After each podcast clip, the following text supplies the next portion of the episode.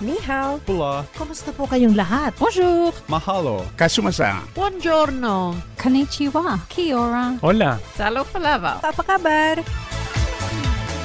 Rich in the music of different cultures, this is Multicultural Radio, Cairns FM 89.1. Cairns Community Radio would like to thank the Community Broadcasting Foundation for its invaluable support for multicultural programs on Cairns FM 89.1. Multicultural programming on Cairns FM 89.1 does not reflect the views or ideas of management staff or its volunteers. Waku Waku Japanese Radio on Cairns FM 89.1. 皆さんこんばんは DJ ジュンです。こんばんは P です。今夜も始まりましたワクワクジャパニーズレディオオンケアンズ FM89.16 周年。達成です。ありがとうございます。2015年の4月第1週目から始まったワクワクがついにですね6年、は7年目に。い。7年、7年目。言えない。入りました。このラジオをですね引き継ぐときにこのラジオの前にやられた方が5年間やられていたと。しかもまあはい。一人でやられていたということで、まさか自分がその5年にっていうまたそういうね意識はなかったんですけども。で、まあ、しばらくラジオやられてなかった、まあ、やってるのがまあやってる方がいなかったということでまあじゃあちょっとやってみようかなっていうまあ割と軽いって言ったらあれなんですけども、まあじゃあやってみようかなから始まり、一度も休みなくはい。ここまで来ました。はい。そうですね、まあ正直、まあ6年の間にちょっと何度かね、もうちょっと厳しいかなと思ったことがあったんですね。でその一番の理由は、もうラジオ聞いてるのかなっていうところと、でもうまあこれだけインターネットがね、こうやって広がってくる中で、果たしてラジオっていうそのものがもう古いツールというかメディアなんじゃないかって何度か正直思いました。はい。はい、ただまあ今の時点ではあの、まあ、新しいねクラブハウスというものがまあ登場しまして、でまあこれはまああのね、まあ、iPhone の方しか使えないっていうのはあるんですけども、まあ、そのいわゆる今までの SNS と違ったね新しい形態声でつながっていくというところで逆に僕そのラジオのねその可能性というかあの声でつながっていくっていうところにあの新しい魅力を見出したんですよね。でプラス、まあ、ラジオっていうのはコミュニティなので、そのまあ、まあこのケアンズっていうねところでの、えー声でつながるツールということで、まあ、クラブハウスとは違ううん。ところがね、まあ、あるんで、そうですね。まあ、今後は本当に積極的にですね、まあ、リアルな方とつながっていきたいなというふうに思っています。そうですね。はい。よろしくお願いします。もう本当にね、まあ、去年からはメンバーも増えて、まあ、こもちゃんとね、まきさんという2人が増え、そして、まあ、あの、まあ、ラジオのメンバーではないですけども、サブメンバー的なね、形でいろんな方に助けてくださって、ね、本当に助けられたなっていう1年でしたけども、ありがたいです。そうですね。まあもう今年もね、あの、まあまだまだコロナがこういう状況続いてますけども、はい。あの、まあ実際での接触というのがね、非常に制限されてる中で、あの、まあこういった、なんていうんですか、ラジオとか、インターネット、まあ先ほど言ったクラブハウスとかね、はい。そういう形での新しいつながりっていうのが、まあできていくんじゃないかと思っています。はい。もう皆さんも本当どんどんどんどんこうね、あの、絡んでください。はい。あの絡むっていうのはあの あっちじゃなくて、どっち？ソフトな方の絡みですけどもね。はいという感じですね。よろしくお願いします。よろしくお願いします。えーっとですね、まあ、先ほど言ったクラブハウスなんですけども、まあ、あの残念ながらね今は iPhone のユーザーしか使えないんですが本当に学びが多くてですねで僕今本当にもうなるだけ聞くようにしている番組があって、まあ、それ吉富信之さんという方なんですけどもねはい。もう有料級どころかもう本当に学びの連続でですね、まあ、基本的には栄養健康に関しての、えーお話がまずあってその後質疑応答っていうシンプルな感じなんですけども、毎日やられている。すごいですよね。すごいです。しかももう毎回もうすごい深いテーマ。そして吉富さんの情報量がね素晴らしくて的確かつ具体的。はい。でまあクラブハウスでは新ダイエット栄養クラブっていうクラブを立ち上げてそこからまああの毎,、えー毎朝日本時間8時ですかね、朝あの配信されてるんですけども、まあ、この方実はえー YouTube でもやられてるんで、まあ、もし興味ある方はね、まあ、ちょっとあの自分は iPhone じゃないからクラブハウスできないという方は、えーぜひ一度 YouTube であの一度聞かれたら非常に そのあ情報とかね、あるんですが、あのーまあ昨日かな日曜日日曜日の放送があのがんになった場合の食事療法っていう、まあ、テーマだったんですよね。はいはいはい。まあ、割と結構、あのーピンポイントですね。ピンポイントだし、まあ、僕自身は基本的に予防医学というか、まあ、食事でねあの病気にならないっていうところを、まあ、思っていたので、あの本当にピンポイントな内容だったんですけども、まあ、具体的な内容はねもうもちろん僕もプロじゃないんででかつ基本的にはクラブハウスの内容っていうのは言わないっていうのが基本なんで、まあちょっとこうまとめてと言いますか言うとですねやっぱりこうバランスなんですよね結局のところ。だからこれが食べちゃいけないとかねうんうんうん。がんになったらこれはダメだっていう話の時にあのちょっとは食べていいってことがあったり、あとこれがいいからといってそればっか食べるとうんうん。逆になんか良くないっていう、はいはいはいはい。わかります。すごくそれがね、あの 吉富さんの番組聞いてるとすごく的確です。例えばフルーツも食べ過ぎるとなんかね良くないっていう例を出たりとか。あーと思って、うんあとはまあもちろん状況にもよるし症状にもよったりそうですよね。がんって言ってもいろんながんがあるんで、このがんは良くないけどいいとか、でそこで出てくるのはですねまあ小吉美さんもおっしゃってたんですけどもやっぱりそういう大きな病気をした時にそれを気づきのタイミングと取るかあー自分ほんとついてないなって取るかで大きく差が出るっていうとこですよね。だから常にまあ気づきのものとする、まあ、もしくはまだ自分が病気じゃない時に高学心ですよね、これって何なんだろうっていう。あのーことですよね。だから、その起きたことを自分ごとにしてで自分になったらっていうことだったり、まあ、自分に起きた場合は、じゃあこれどういうふうになってるんだろう？これなんでこんなこと起きたんだろうっていう考えられる方がその改善に向かうっていうようなお話がすごく僕響いたんですよ。なるほどうんね。あのそれは健康だけじゃなくて、うんうん。まあ、例えばまあ僕その般若心経のね空とかをあの皆さんにお伝えしたくてねいろいろやってきたりとかあとはそれこそ今のイナーネイチャーっていうねまあもうピートやっている地球環境に優しいものそうそういったものをねやっぱりこうお伝えつく中で今言ったことすごく関係してるなと思ったんですよね、だから僕たちがある意味こう押し付けてしまうと、それはやっぱり、うん、正直何も起きないはただそのまあ僕らができること多分ね本当にこんなものありますよっていうことと、まあ知ってますかっていうことぐらいで、い。うんうんうん。だからやってくださいとか、うん。あとは例えばこんなこと知らないじゃダメですよとかそういうふうになると、全くその学びから遠のいてしまうってことはね。そうですね。そういうことじゃないですからね。うん。でもじゃあどうするんだろうってなった時にね、やっぱりその受け手側というかまあ結局自分がそれに対してまあどう思うかっていうところなんだなと思ったんですよね。それいい悪いじゃなくてね、はい。うん、結局いわゆるその依存っていうか、こう頼っちゃうともう健康にもそれはまあ関係しているなっていうのは僕,、僕の理解ではね、やっぱりその依存からやっぱり自立っていうか自分でそれをこう自分ごとにしていくってことが、実は健康につながってるっていうことをね、聞いて同じだなって僕は思いましたね。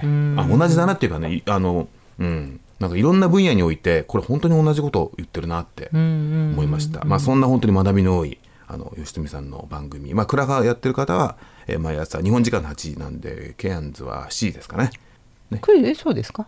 日本時間の8 9じ時はあ9時か。失礼しました。よく間違うんですけどね。ははい。い、あその9時ですしあとはあのおそらく YouTube でやってるんで興味ある方はそちらのですかあ YouTube 見たことないな。YouTube があるのをうん今確見認したんで。てみます。はい、ということです。じゃあ今週のラインナップをお願いします。はい。今週はですねまず助産師さんに聞きたいことが入ります。うん。うん。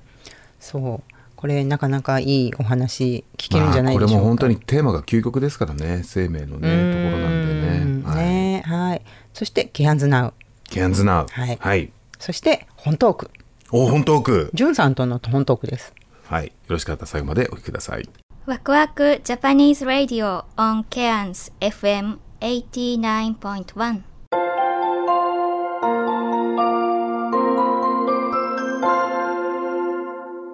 助産師さんに聞きたいこと。イエイ！イエーイ！今夜も始まりました、えー、コモです。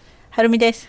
あ先生こんばんもよろしくお願いします。よろしくお願いします。えっ、と先生、えー、前回が母子手帳そうですね。宿題が終わりまして。終わりました。あのにあのこっちでもたあの領事館行けばもらえるっていう話で。そうでしたね。はい。はい。なのであの欲しい方はぜひあの領事館さんの方にお問い合わせいただくと。そうですね。はい、うん。で今回なんですけども。はい。産後？あ産後ねみんなやっぱりあのそこですよね。うん、うん。あの私ほらいいかんせん産んでないんで 未知の世界なんですね産後の世界って。産後の世界ってなんやなんかあれやけど。そうなんででみんなやっぱ一番戸惑うとこやと思うんです女の人って。そうね。うん。うん、うん。実際に赤ちゃん来ました。どうする？みたいな。え？っていう。可愛いんだけど、え育てる？うんうん。えおっぱいどうする？えおむつ？みたいな、うん。そうそうそうすべてが未知の世界でございます、ううん。んあの聞いてたのと実際はちゃうみたいな、あやっぱり、うん。うん。うん、だと思います。はい、はい。何が起こるんだろう？なんか聞いてたのと違うって。いやあのーほらもう一番問題はだからおっぱいが出るかどうかって話と、あそうですね、うん。まず、うん。うん。赤ちゃんのなんていうの？その泣くね泣くのが仕事だからあの子たちは。まあそうですね。ね。うん。うん、こあのちびちゃんたちは泣くのが仕事なので、はい。果たしてこの泣き声はおむつなのか腹減ってんのかっていうそれともそろそろねなんか、ね。うんぐずぐず言ってんのか、うんうんうん。その辺ね泣い泣いてるけどよくわからないっていうのがそこがなんかちょっとやっぱり困りどころが多いみたいですね。ああなるほどなるほど、うんうんうんうん。えーでもああいうのって、うんあすみません。ほら私もともとほら獣医科で働いてた人間だから、うんうん。人間のことは知りません。動物のことは知ってます、うんうん。ああいうのってなんとなく本能でわからんもんかねと思っちゃしまうところもあって、うんところがねやっぱりね人間ってそれこそ知識がいっぱいあるし、まあ、脳脳で生きてるに生き物ですよね。そうそうそうそう、ん。でほらいろんな感情もあるし確かに。知恵もいっぱい入ってるので、イエスはい、うん、のであのやっぱりねその辺が邪魔するわけですよ。なるほどなるほど、うんうん。あそうか動物はいいかんせん本能だけだかうんうん。うんらシンプルなわけですね、そうそうそうそうそう、はいはいはい。ね。に人間はあのそれこそちょっといろんなことがかしがらみがあったりで、にうんうん。なかなかこう正しい判断ができないと。うん。いうところなんですけど、やっぱりあのご飯をあげなきゃいけない、ね。泣いたらお腹空いてんのかなとかって思うのが一番なので、あのおっぱいが出るかどうか心配っていう話です。なるほどはい。そうですよね。あの基本的には皆さん出るんです。出な私出ないとかって言って諦めないで、あのちょっとやっぱ飲ませてくださいねっていう話なんですね。まずはトライしトライせよ、はい。トライせよと、うん。でもその上げ方もやっぱりね下準備がいるんです。あそうなんですね。そうそうそうそう。あの病院のこっちのオーストラリアの病院の助産師さんのほとんどが、はい。あの確かに母乳推進はしてます。6ヶ月は、あの6ヶ月までは母乳を飲ませてくださいね免疫赤ちゃんの免疫を上げるためにおっぱいを飲ませましょうっていうふうにして推進はしてるんです。はいはい。とところがやっぱり日本日本の病院ほど知識がないっていうかあんまりこうそういう情報がないのか、はい。あの吸わせれば飲め出るのよみたいなところがほとんどですね。なるほど、うん。はい。それはね間違いじゃないんです。まあ、間違いじゃないんです。そうですよね、うん。何も問題なくって吸わせようとすれば、まあ、基本的には出ると。赤ちゃんが、うん。あの変な話。はい。あちょっと変な話じゃないんですけど、はい。ちゃんと赤ちゃんがおっぱい要するにねあのおっぱいの乳首をね吸うあの行動がおっぱいを出させようっていうふうにしてに脳に指令を届けるので、はい。確かにおっぱいを吸わせるとん母乳が出てくるのは確かなんです。なるほど、うん。はい。それはねだから間違ってないんです。はい。ところがでも普通に吸わせててはあの、はい。効率的におっぱいは出てこないのでちゃんとあのおっぱいをのお手入れをしましょうっていうのは日本人の考え方。お手入れですか？はい。お手入れ。お手入れです。はい。あのおっぱい本体のマッサージをしたりその赤ちゃんが吸う乳首のあのマッサージをしたりあのしましょうっていう話なんですね。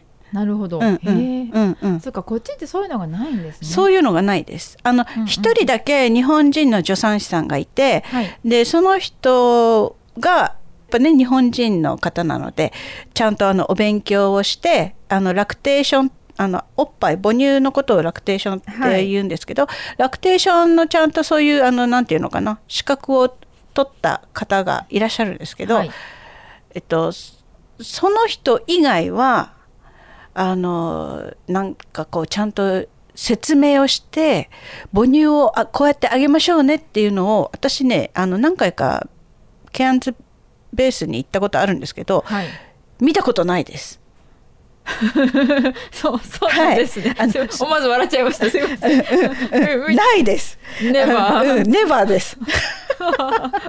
うん、あの実際にだっておっぱい出ないんですって言って病院からねあの患者さんから直接電話かかってきたことありますから見てくださいって言って、お願いしますって言って、はい。うんなるほど、うんうん、でちょっとね気遅れしたんですけど、はい。まあいいやと思ってうん。行って、であの一応ねあのおっぱいの状態見てあのこうしましこうした方がいいんじゃないですかって言ってアドバイスをあげてそれでおっぱい出るようになってなんかぶ無難に帰れたという話は聞きましたけどあよかったですね。先生でものおかげですよ、うん。でも本当にもうまさに授乳のす向こうの王子オーストラリア人の助産師さんの母乳のあげ方のこう指導の方法を見てるととにかく吸わせろという話が多かったですね。なるほど。それだけ。はい。はい。はい。で終わっちゃった、うんうん、そうなんですそうなんです。そそういうことなのでだからあのご相談受けます。お。うん。あのなんていうのかな。日本だと妊娠中からちゃんとあのおっぱいのお手入れはしましょうっていう話をするんですけど、はい。やっぱりちょっとこっちだといろいろあのリスクなんていうのかな何かあった時に困るので、うんちょっとあのそれはちょっと難しいのでお産後どうしてもおっぱい見てほしいとかおっぱいのトラブルができましたとかっていうのであれば私あの相談受けます。あ本当ですか、はい目が目がキラキラしてる先生。もう大好きなのそういうの。やっぱりなんか ね仕事上。本領発揮ってとこですようんね、先生うんなんかね一番やっぱみんな困ってるみたいなのね、うん。あの言葉がわからない、分かってても、なかなかやっぱりそういうふうにしてちゃんと教えてくれないのであのどうしたらいいんだろうとかあと1人目はでやっぱ出なかったのよねとかでも2人目はおっぱいあげたいんだけどでもどうしていいか分かんないとかっていう人がいたりとかしてでそういう人かそういう方たちのあのご相談も受けたことがあるので、はいうん、これからだからだから出産控えてるっていうか、うん若い方とかね、うんうんうんあの相談受けます。あとは上げ方わかるんだけどこうおっぱいが痛いとか、トラブルを起こしちゃいましたっていう人たちのあの相談にももうお受けしますので。はい。あのはるみ先生かもしくはラジオまでご連絡くださいませ。ですね。はい、はい、いやー先生ってなんかめっちゃ今先生が神様に見える。私 キラキラしとる。もうねなんでおっぱいあげられないんだろう。なんで指導ができないんだろうってちょっとねこうモヤモヤするところは。ありますけどね。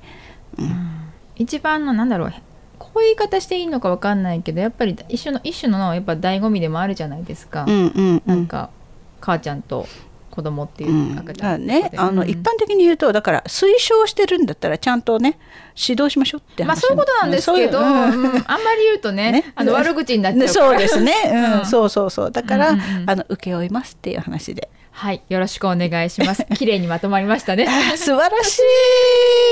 それでは今晩はおっぱいの話で終わりました。でした。ありがとうございました。ありがとうございました。Waku Waku Japanese Radio on Cairns FM 89.1.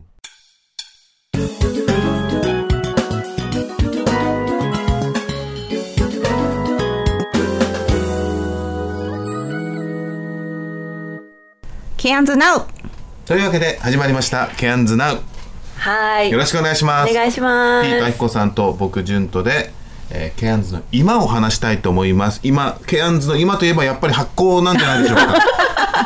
ね。なんで笑ってるのかよくわかんないありがとうございます。やはりですねあの免疫を上げるっていうのは一つね大切なテーマだと思うんですけども、うんうん。まあ、免疫を上げると言ったらいろいろあるんですがやはり腸内環境を整えるというのがねまあね、うん、本当にすごい大事だと思い腸ますよ。活なんて言って今流行ってますけどね。うん。はい、で、まあ、僕もね結構腸内環境を良くするっていうのはもう本当にずっとテーマで、まあ、コロナになってからさらにねそのあの考えてやってるんですけどあのこの間 P がですね、はい。そのまあ腸内環境というわけではないんですが、えー、311の日に味噌を作るというそうそうそうそう。はいあの前の放送でも話したのかなこれは。ちらっと話したと思います。ね。うんうんうん。はい。あのまあ実はあの発酵には放射能を軽減するといううん。ことがですね、長崎の市長が、えー委員長かお医者さんがそれをまあ発見したというか、まあ、たまたま蔵にあったお味噌と玄米と天然の塩を取ったところ症状が出なかったというところから研究が進んで、まあ、チェルノブイリでもそういったことでお味噌を配ったりでその福島のねそのあのボランティアの方がお味噌を作って届けるっていうことがあったんですけども、まあ、今回それでね、まあそのまあ、311の日にということと改めてその発酵の大切さっていうことをシェアしたいということで、えー、ズームを使って311の日に味噌を作るということをやったんですが、すごくねあの皆さん喜んでいただいて第2弾ということで今度はドイツの発酵食である、えーザワークラウトというね、あのキャベツですよね。そうです。キキャベツ。の、えーキキャベツについている多分自然酵母っていうか、を使った、まあ、結構伝統的な発酵食なんですけども、それをやってで第3弾がぬか床ということでやってるわけなんですが、ん。その、えーザワークラウクラウトをえきこさんにお裾分けをしたということをですね。どうでしたか？もうね。ザワークラウト。はい。私、まあ、このいただく権威になったのは、うん。私がなんかちょっとこうね気持ちがアップダウンしてて、うん。そうすると食生活も こう乱れてきてて、うんうんなんか調子が悪いと。っていう話をしていたらいただけるという話でこの前いただいてすぐその後食べたんですけどなんかね光が出てきました すごい美味しかったの。あー嬉しい。すごい美味しい。うん。うん。すっごい簡単ですよ。ね作ろうって思いました、うん。ああのの紫のキャベツを使って。私は紫キャベツを使ったんですけどだからあ普通の色。のうん普通のキャベツでもうんうんうん大丈夫です。本当美味しくてあのやっぱりあのうつまんでます、あうん。うんうん。まあやっぱりそうねあのまああの発酵っていうのは、まあ、今回 P が作ったのをあのねあきこさんにお渡ししたんですけども、今度あきこさんが作ったあのラークラフトっていうのが、うんうん。それは例えば子供たちが食べるっていうことでその、まあ、いわゆるなんですか菌のことを学べるんですよね。うんいろいろね、うん例えばそのだから、うん、自分で菌、まあ、そういう発酵を作るとあの今までの考え方が結構変わったりするんですよ。うん。うん。つまり菌ってあちこちにあるっていうことだったり、うん。まあ、例えば常在菌っていうものだったり、うん。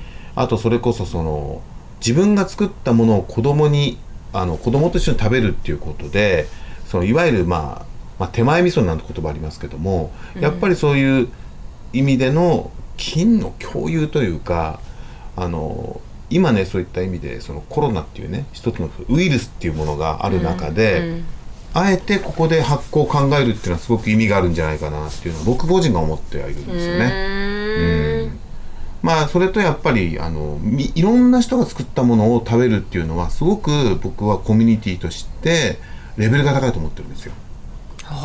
うん、だからその発酵食の交換っていう、しかもその場所で作った発酵っていうのはその土地土地にいる、まあ、菌をベースに作っているので、ここでしか食べれないわけですよ。うん。ところが今のまあ今のなんで流通って、あのどっかで取れたものをどっかで作ったものをここで食べるっていうね、うん。そういうところでやってるじゃないですか、はい。それは全ては否定しないけど、やっぱりそこにあのいわゆるまあ地産地消っていうね、ここでつ取れたものを食べるっていうのを組み込んでいかないと、やっぱりいろんなところがずれてくんじゃないかなっていうふうに思うんですけどね。はいということで何が言いたいかというとまたやりましょう。も う本当美味しかった美味しいですそうなんかねいろいろ発酵食ってすごいたくさんあるんですよね。そうであのー言ったら微生物が育ててくれるんですよ。私たちは準備するだけであと育っていくのは微生物が育ててくれるんで、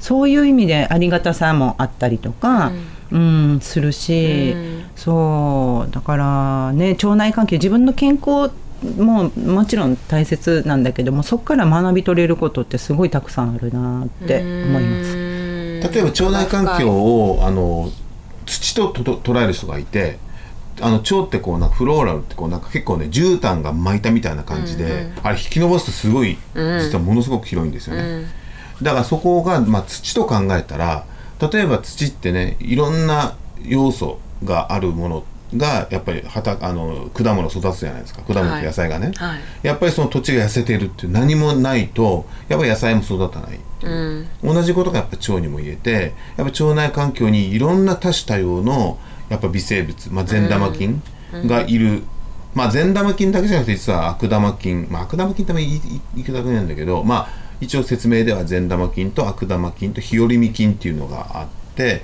優勢な方に日和日和見菌が乗るので、うん。なるだけ善玉菌増やしましょうっていうのがまあ一応分かりやすい説明なんですけども僕はなんか最近そうでもないなと思っていて、うん。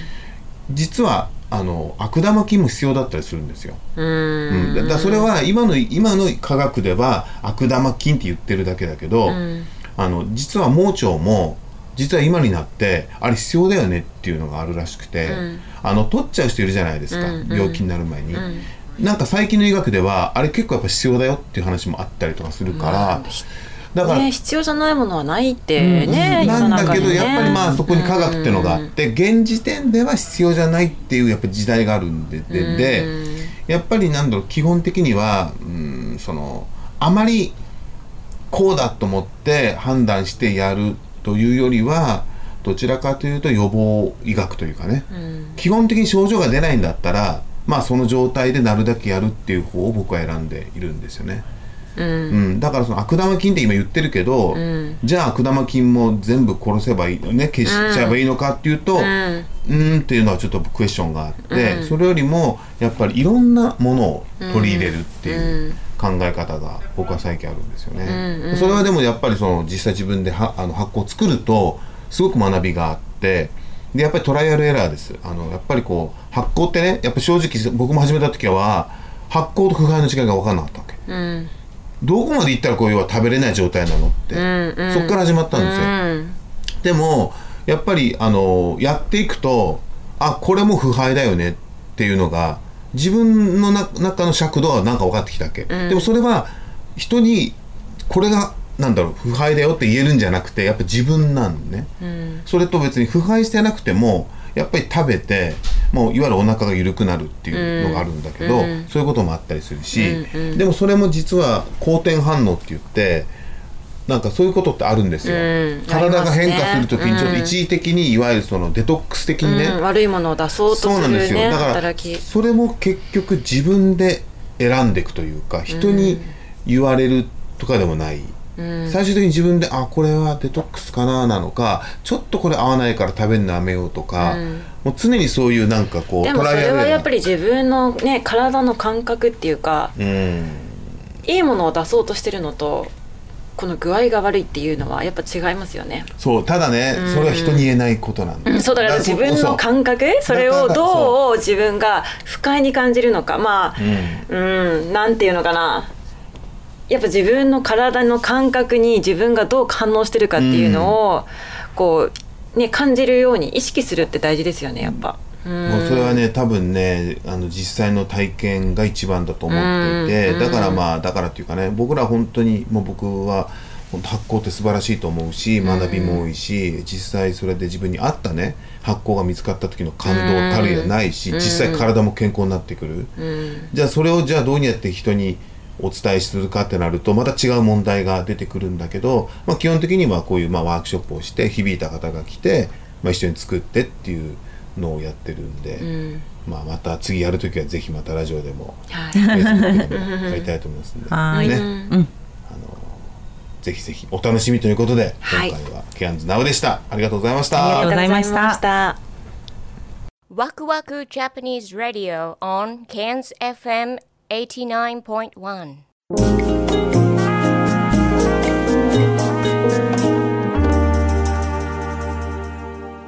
ジュンとタミンゴの本トークうんうんうんうんねはい。久しぶりのよろしくお願いいたしますアゲインコーナーですがあ、のですねあの、なんていうんですかね、はいリユニオンとか言うんですかね？わかんない。これ、リリニーオン、これバンドだったんですか、僕たち。ユニットバンドみたいな。再再結成みたいな。はい。そんな感じ。ね。なんかでも本当に、あれですよね。あのー、懐かしい感じが、あのね、前回、久しぶりにやったじゃないですか。あ、そうですよね。でも話しても3分ぐらいで戻りますよね。ね、なんか感覚っていうか、不思議なもんで。結構、あの、はい、戻りましたね。やはりこれ長くやってるとね、あの、だって、本当区どれぐらいやったのかな？多分3年ぐらいやってますよね、一緒に。やってますね。でしょ？うわあっという間に、はい。3年言ったらほら中学とか高校だからね。うわー、先輩。先輩後なのあれ。あれあ先輩みたいなね。え同級生じゃないの？一応一緒にやったから。先輩って言われたら複雑な気持ちになったんだけど。先輩だったんだみたいな。いやいや、うんフォーエバー、フォーエバー。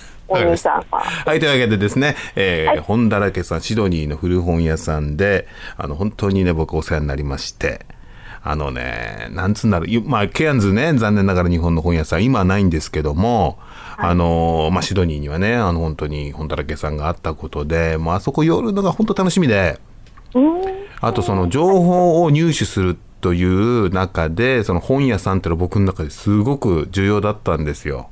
もう日本にいる時から本屋大好きで、はい。とにかくただ好き好きで行くっていう時と、うん何かこう新しいものを求めていく時と、いろいろなそのあの情報のね入手方法ってあるんですけど、はい。もう本屋って本当大好きでもうただタイトルを追うだけで楽しいとか。うん。でねで本だらけさんそうそうで本だらけさんは特にトミンゴさんがいろいろねこう会話っていうかあどうですか？どんな入りましたか？とかあじゅんさんこういうの探してましたよねとかああいうのもすごく好きだったし。おーありがとうございます。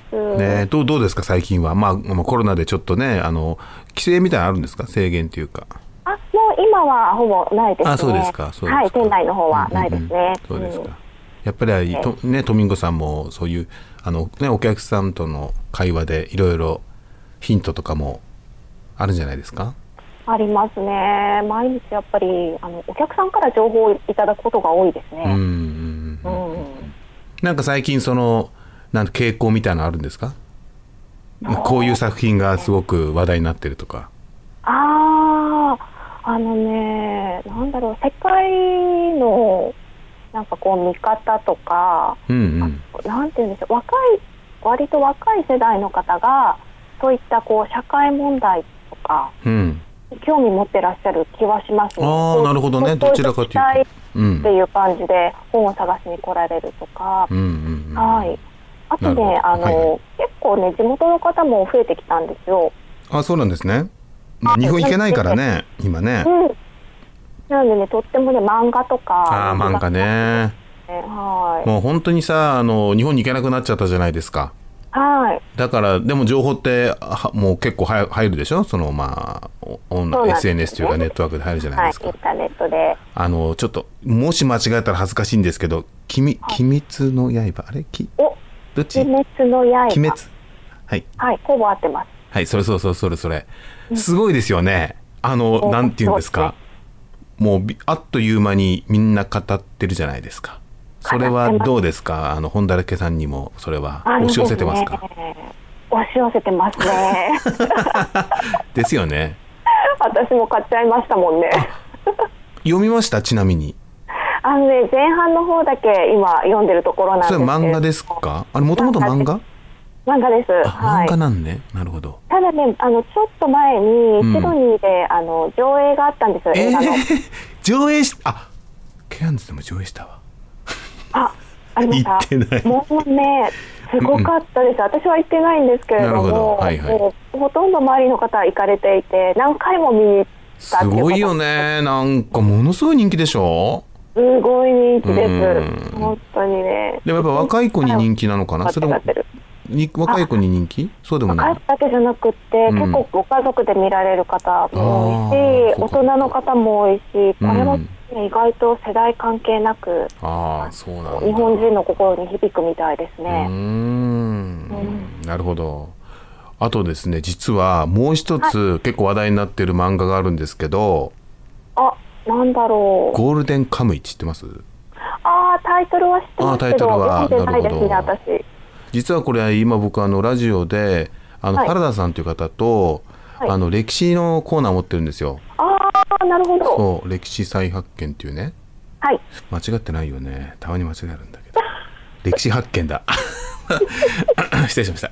歴史発見っていうコーナーを持ってるんですけどね。原田さんと。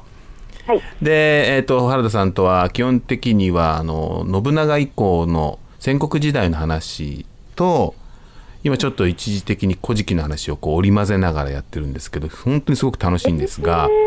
で原田さんから「あのあ潤さんこういう面白い漫画があるんですけどお貸ししましょうか」っていうことでお借りしたのが「ゴールデンカムイ」なんですよ。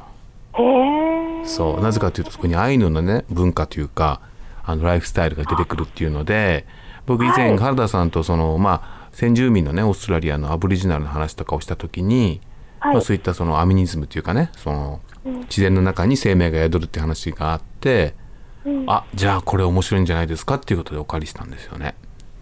しかも20ね4巻ぐらいまで借りたんですよ 1巻そうですよね。結構長いシリーズですもんね。長いの全部も持ってらして、うんで読んだらね久しぶりにはまって。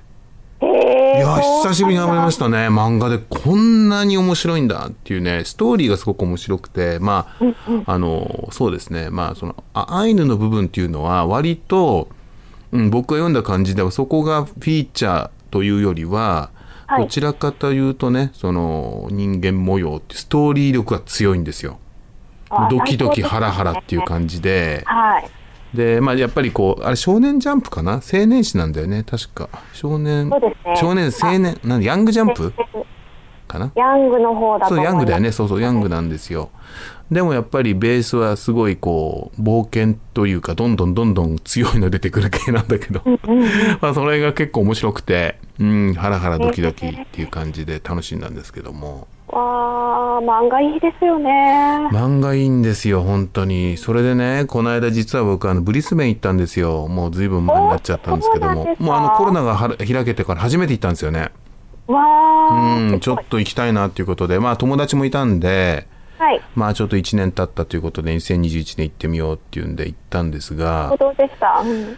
まずやっぱりまあ某ユニクロに行くわけなんですよ うんそしたらねなんとゴールデンカムイの T シャツ売ってたんですよあ、そうあのコラボ T シャツやってますもんね。コラボ T シャツやってたんですよえー、カムイがあったんだ。しかもねこれゴールデンカムイ読んでないと分かんないんですけどもはい。まあちょっと種明かしはしちゃっとあれなんで、はいそれ使うかっていうのを T シャツに使ってたんですよ。えー、もう即買いしてでもうこれをねぜひ原田さんに見せたいどういう顔すんだろうなとすごい楽しみにしてたんですよ。はい。ね、で収録の時にそれ着てってゴールデンカムイのうん。バーって言って原田さんが待ってて「こんにちは」って言ったら「あどうもじいさんこんにちは」じゃあ行きましょうか。っ つって。あれ？気づかないと思って。結局収録中に気づかなくて。えで収録終わって「いやー」って話してたらー、はい。目が止まったんですよ原田さんと。収録。終わって終わってしばらくしてから「うん?」って顔したから「そうこれゴールデンカムイですよね」っ て 意外に気づかないんだなと思って。そうそうそしたら原田さんが「いやー僕あの人の T シャツあんま見ないんですよ」とか言って失礼じゃないですか。あー そっかーというのがあったんですけども、まあ、そんな感じで今すごいアニメがね、人気あってだから本当に多分ゴールデンカムイも知ってる人いますよオーストラリア人でねきっと。あー、いますうん、ね。あやっぱそうですか。うんうんうんはい。あのオーストラリアのお客様から聞かれますね。ゴールデンカムイやっは。ぱりすごいね、今アニメはすごいよね、すごいですよ。まあ、そこにほらジブリが入ってくるからねねうん素敵ですね。日本のアニメは。ね日本のアニメはねというわけで今回はまあね今の日本の状況というか本だらけ屋さんの、えー、と状況というかねお客様の反応についてのお話でした、はい。というわけでありがとうございましたありがとうございました。ワクワクジャパニーズラディオ on Cairns FM 89.1今週も最後までお聞きいただきありがとうございましたありがとうございました。えー私たち、えーワクワクジャパニーズレディオなんですけども毎週月曜日夜7時から、えー1時間やってるんですけども、えーこれはですね CANZFM89.1 が、えーマルティカルチャルプログラムという番組を、えー、大体平日の6時から持ってまして約そうですね12ぐらいのエスニックの番組を持っている一つの番組が私たちのワクワクになってます。ちなみにワクワクの前が、えー6時からえー1時間「Excuse My French」というフランス語の、えー番組ですね、フレンチコミュニティの番組。そして僕たちのこの番組の後が、えーこれは2時間にわたって、えークックアイランドのプログラムが入ってます、えーあとは火曜日ですとイタリアとかフィリピン、えー水曜日はタイ、えーチャイニーズサモアイーストンティモール、ラテンアメリカ、インドネシア、PNG、サウスパシフィックと、えーいろんなね、エスニックの番組がありますんで、もし興味ある方はぜひ、あのね、まあ、言葉はちょっとわからないかもしれませんけども、あの一部英語でね、説明があったりとか、やっぱ一番興味深いのがその国々の音楽が聴けるので、あうんのね、ぜひ聞いてみてください。で、みんな、えーこのエスニックプログラムは全員、えーボランティアでやってますんで、あのまあ、それぞれのね、コミュニティが、あの今後続くためにもこの番組が、えー続けられるように皆さんサポートよろしくお願いします。お願いします。Thank you for listening to Waku Japanese Radio on KNZ FM 89.1. Our program is uh, basically on KNZ FM 89.1 so multicultural program. Uh, we, uh, we we every Monday start from 7 p.m. to 1 hours, and before our program we have excuse my French the French program from 6 p.m. and after our program uh, we have a Cook Islands program which is for two hours from 8 to uh, 10 p.m we are part of the uh, sort of big community of multicultural uh, society. Uh, it's very important to have multicultural program in the radio, I think. So please support uh, just simply by listening and please share our program to other people. And would you please try maybe other program as well, uh, French and Kukaran, and also we have Italy program, Filipino program, Thai, Chinese, Samoan, Eastern Timor, Latin American, Indonesian, PNG. So uh, please tune it just for our community.